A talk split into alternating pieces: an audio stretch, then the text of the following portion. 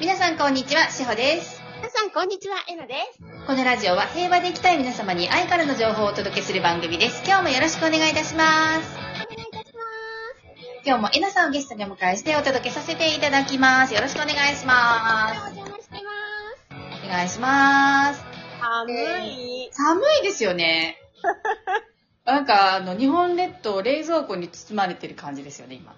そうだ、私さ、1日3回お散歩行くじゃん。はい。朝と夕方は、まあいいの。はい。ね夜10時の散歩よ。うわ、遅い、遅い時間に結構行かれるんですね。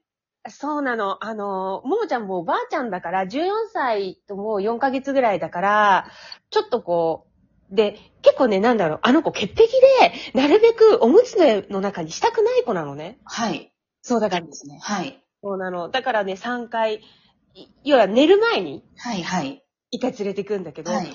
そこの時の私がすごいよ。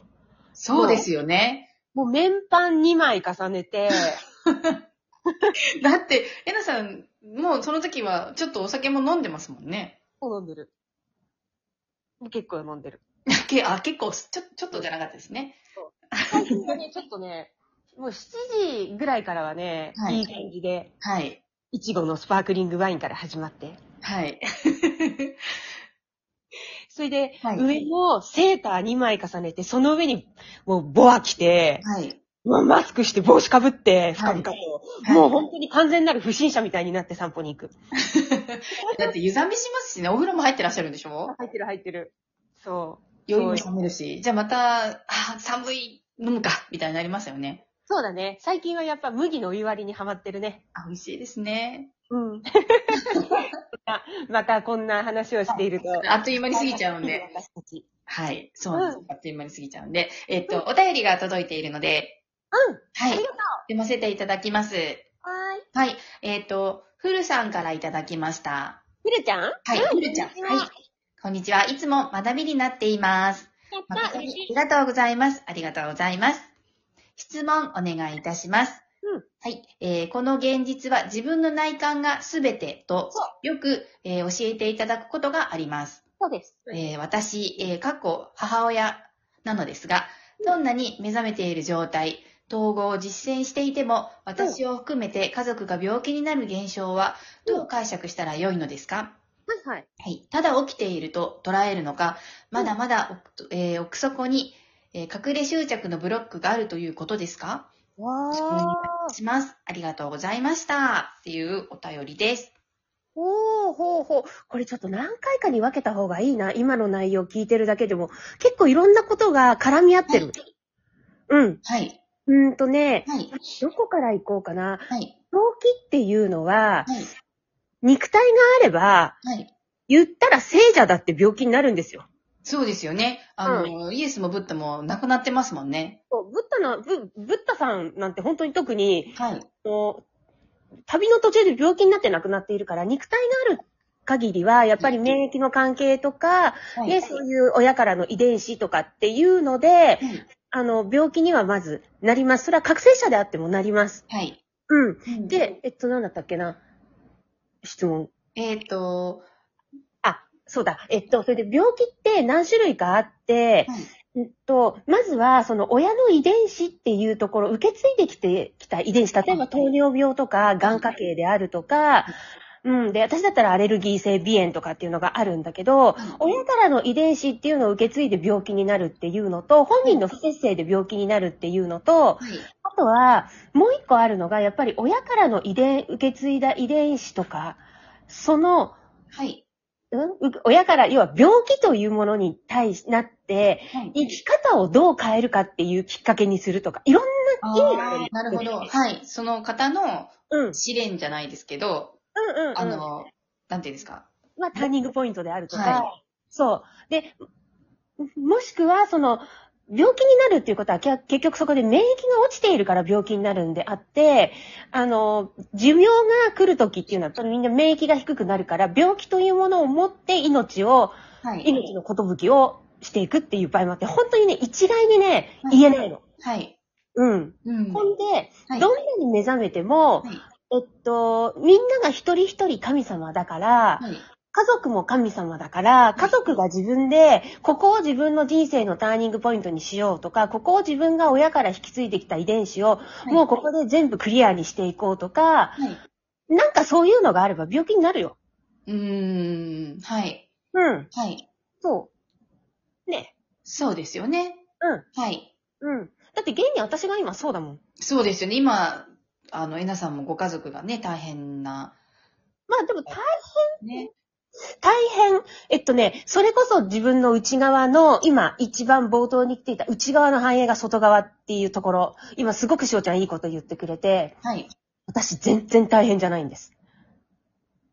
あのー一般的には、うんかなり大変なんだと、だと思うんです。みんな絶対慌てるところだし、そうだあのー今後どうなるんだろうとか、不安に駆られる恐不怖に。安そうもうこのままお別れしちゃうのかなとか、うん。いつまで一緒にいられるんだろうとか、もうありとあらゆるうん。恐怖や不安うん。がものすごくあぶれ出される時うんだと思うんですけども、うんエナさんはやっぱりそこがうん目覚めている状態、統合を実践されている、うんあの、ここのね、お便りにもあるように目覚めている状態、統合を実践していても、うん家族が病気になられている現象じゃないですか、今。そうですよ。だって、はい。家族には家族はの、い。あのやっぱり決めてきたものっていうのがあるから、そこはやっぱり私たちは関与できないから、はいうん。ねはえ、い。えっと結局、今、しおちゃんが言ってくれたような、はいまず恐怖から物を見ないっていうことなんですね、私は。はい。もちろん私も人間だから、揺れます、揺れました、今回も。グワーンって。はいだけど、この揺れから何に気づいていくかっていうことで自分の心が安定していくんだよね。はいあ、そうは言っても、こんな中で受け入れてくれる病院ってありがたいなとか、輸血をしてくれることによって命がつなぎ止められてありがたいなとか、はい自分にとってやっぱり家族ってすごく大事なんだなって、こうやって一つ一つやっぱり自分の中に気づいていくことで、はい。心が安定していくから、これが内側の反映が外側なんですよ。うーん。うん。だから、ここのご質問にあるように、その後、あの、ただ起きていると捉えるのか、うんうんうん。 まだまだ奥底に恐れ執着のブロックがあるということなのかっていううんうんうんこと。ですけど、うん。そうだね。えっとね、ただそうであるっていうふうに現実と自分の心を離していくっていうことは大切で、でないと、あの、家族の急病とか大病とか、もう、救命状態みたいのになると、もう巻き込まれていっちゃうからなんだよね。冷静な判断ができなくなるからなんです。持っていかれますよね、すぐふっと。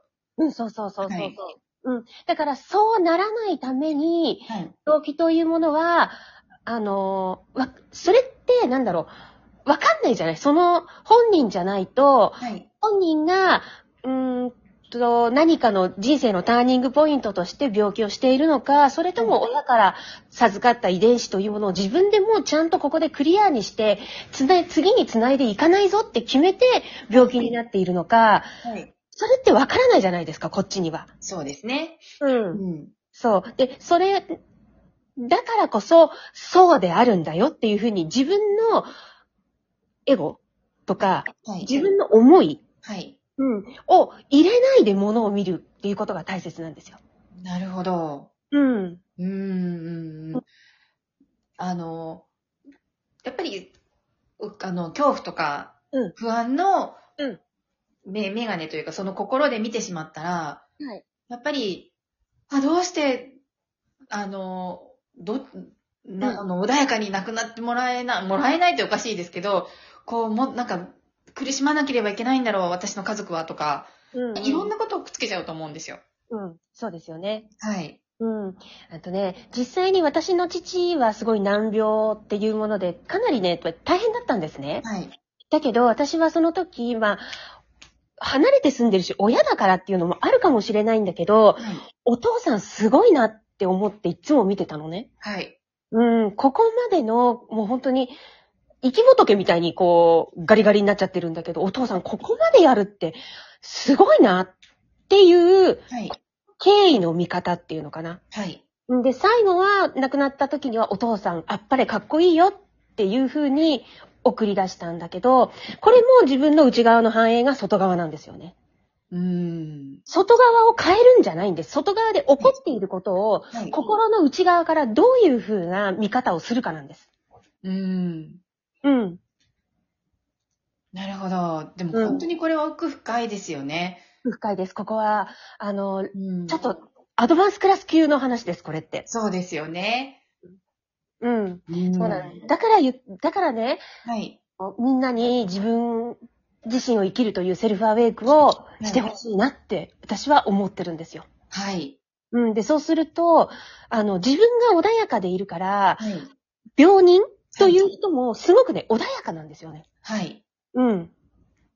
うん。で、これで私が、セルフアウェイクとかしてなくて目覚めてもいなくて、もう毎日、毎日、しくしくしくしくしくしくしくしく泣いてて、したら、私の方がやられちゃうもん。いや、本当そうですよ。そういうか、そういう方とかも、おうんね、ご、ご夫婦で、うん、癌になっ例えちゃばうど。ちらかのパートナーの方が体調悪くなったら、片方の方も悪くなったっていうケースの話も聞いたりするので、よくあるよね。あり旦ま那すさんが最初鬱になっちゃって、奥さんも鬱になっちゃったとかね。ね。うん。うん。そうなんですよ。だから、自分のメンタルを整えているっていうことがどれだけ大事かっていうことなんだよね。はい。うん。いやそ、また、でもね、あの、うんフルさんはじめ他の方もね、こういったことで、ご家族のご病気のこととかで、うん苦しんでらっしゃる方たくさんいらっしゃると思うのでう、んまたなんか気になることがあったらいつでもお便りお待ちしてます。で、これとってもいい、あの、時なので、ちょっと次も、あの、はいもう少し深く話していきたいなと思います。わかりましたうん。ありがとうございます。本当に、あのー病気とかね、けうんあの入院とか、こう、死に、だだうん直面する時うんって私たち必ずあるじゃないですか。やっぱりどうしても、ね、出てきますよね、いろんなことが。ね出てくる、出てくる。で、はい言ったらここは避けて通れないです。ね、また次回もこのお話よろしくお願いします。はい、もちろんです。素敵な一日をお過ごしください。